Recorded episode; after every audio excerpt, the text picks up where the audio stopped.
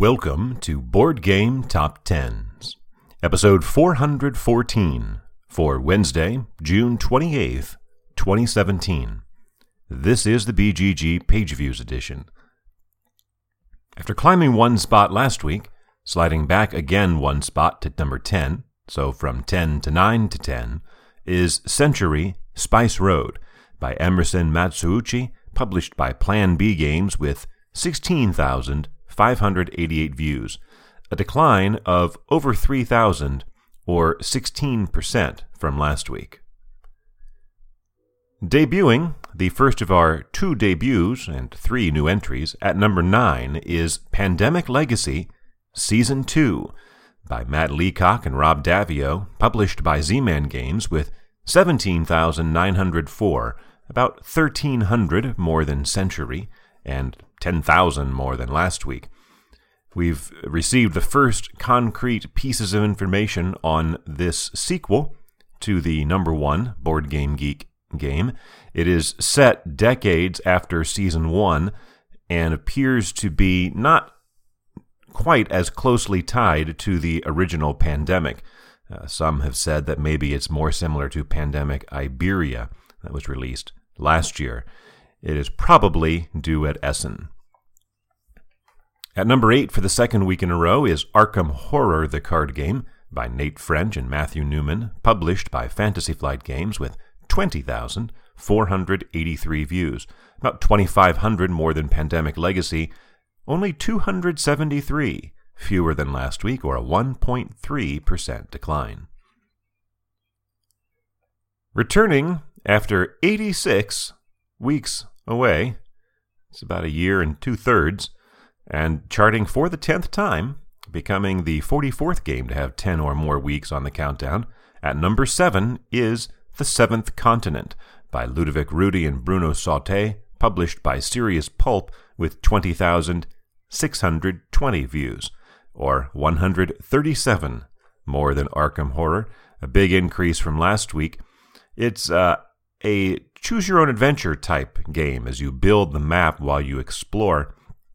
It was funded in late 2015 for with over a million dollars raised and was due October of last year, has obviously been delayed somewhat. It is close to being delivered now. Backers are expecting their copies soon. Uh, and there is also news of a new Kickstarter. And the higher of our two debuts, our third new entry, is at number six Immortals by Mike Elliott and Dirk Henn, published by Queen Games, with 24,530, almost 4,000 more than Arkham Horror and The Seventh Continent. Here is everything the Board Game Geek description page has to say about this game.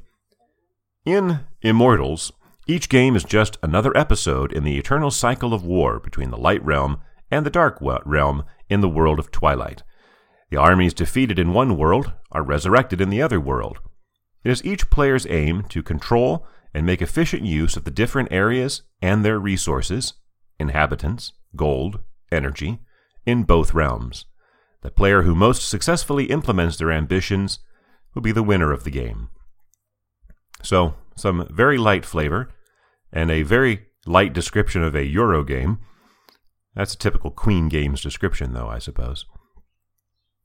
Climbing back up two spots to number five is Lords of Hellas by Adam Kwapiński, published by Awaken Realms, with 25,429, almost a thousand more than Immortals, and a gain of 2,600 or 12% from last week. Uh, usually, games like this during their Kickstarter runs don't necessarily spike, unless, of course, the campaign concludes, which is what happened this past week.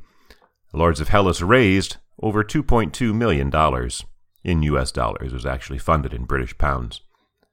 Sliding one spot to number four is Scythe by Jamey Stegmaier, published by Stonemaier Games with 27,717, an 1,800 view decline, though over 2,000 more than Lords of Hellas.